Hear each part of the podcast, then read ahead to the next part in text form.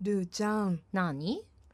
私もうルーちゃんを怒らせるようなことは絶対にしようと思った先週からなんでしようと思ったって何あのオンエアをおうん聞きの方は、うん、えーポッドキャストを聞かないとどうしてかわからないと思うんですけどああ生き量ね思い出した思い出した私あれからちょっと考えちゃってさいやでもあれはさルーちゃん私に給料飛ばしてないかなと思っていや,、ま詳しくはねちょっとうんポッドキャストで流れを聞いていただきたいいやんでですけど、も私あれ言いたいことあって何ですかあれ言われた私ちょっと失礼かわいそくないみた いなそんなつもり全然ないしもしかしたらその人が私を嫌いだったのかなって思ったりとかもいやーどうなえその人はどどういう人に言われたのあの初めてお会いした人にあのそういうなんか霊媒媒師師みたい的な方人にです はいあ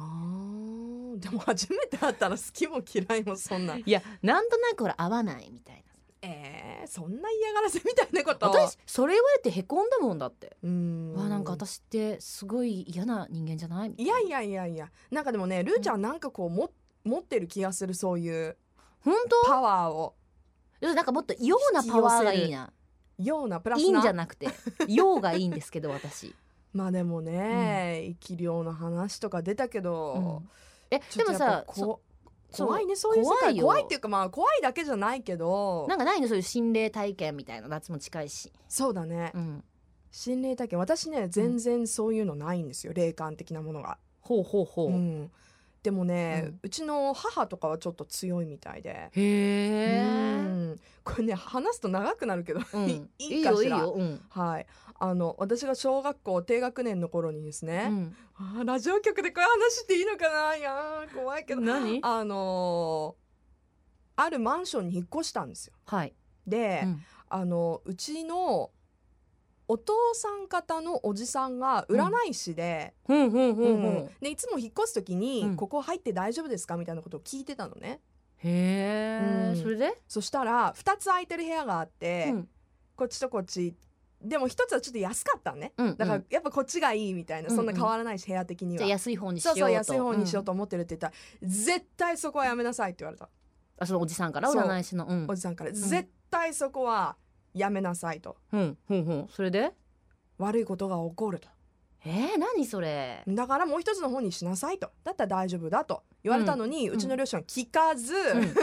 そこに引っ越したらたら、毎晩お父さんがん、金縛り。であのあんまり長くそこに住んでなかったのねちょうど私あの家族でアメリカに引っ越す前だったので、あのその間ずーっと金縛り毎晩。でなんでわかるかっていうとお母さんが横で寝てる時にん金縛りの時にお父さんの体毛うん、すね毛とかが立つんだって、痛いんだって寝てる時チクチクしてねってこうやって見たら金縛りになってるらしいお父さんがこうううううってでね引っ越すね うん引っ越すって決まってうんあのー準備とかをしてじゃあいよいよもうこの家は出ますとうんうんだからもう大丈夫でしょうっていう話をね、うんしてたらそのある夜、うんあのベッドルーム寝室の前に、うん女の人が立ってたのって、ちょっと怖いでうちのお母さんに「やったでしょ」って言って消えたらしい、えちょっと待ってちょっと待ってまあ、それがあった時私は横の部屋でスピースピー寝てたんだけどえやったでしょ何をやったのかな何をやったのかわからないんだけどねでもその話をまたうんしばらく経って、うんその占い師うのんおじさんとおばさんも霊感が強かったの、はいはいはいでその話をしたらう、んのおばさんが「あのね彼女はね、うん焼き餅を焼いていたのよ」って言ったそしたらうちのお母さんがね「はっ そうですそうでしたなんでなん」でわかんないこれどえ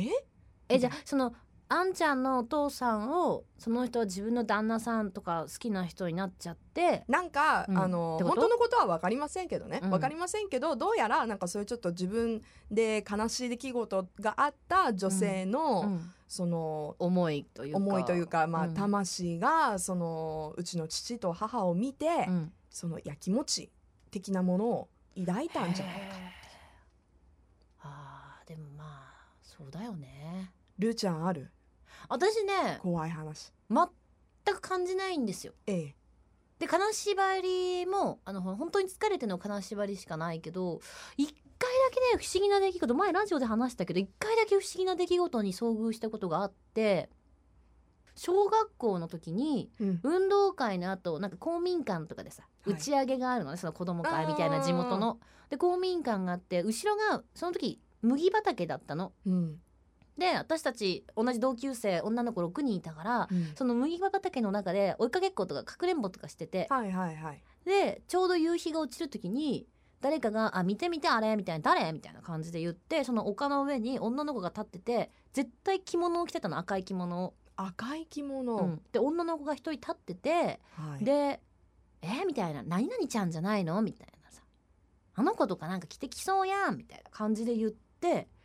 でほらその親とかね大人が「腹上がってきなさい」みたいな「もうカレーの時間よ」みたいな感じで、うんうんうんみんなほらそれぞれその近所のお宮でってかその神社で遊んでるからうんうん行ったけど、その子はもちろん普通の格好だし誰も着物着た女の子とか見てないのでも私たちうん6人全員見てるの、へえだからはいきっと座敷わらしじゃなかったのかなと思って。はあすごいポジティブだけど私いやそうかもそうかもだからなんか遊びたかったんじゃないかな、うんうんうん一緒にって思って子供たちね、私たちと一緒に呼んであげればよかったなえでもそういうのさ、ん呼んでいいのかなえいいんじゃ ないえダメなのかなわかんいけないのけどいやわかんないでもなんか座敷わらしとかだったらしあ、まあ、座敷じゃないけどね 麦麦わらしとかむ あ麦わらし Love FM Podcast. ラブ f m のホームページではポッドキャストを配信中スマートフォンやオーディオプレイヤーを使えばいつでもどこでもラブ f m が楽しめますラブ FM.co.jp にアクセスしてくださいね Love FM Podcast.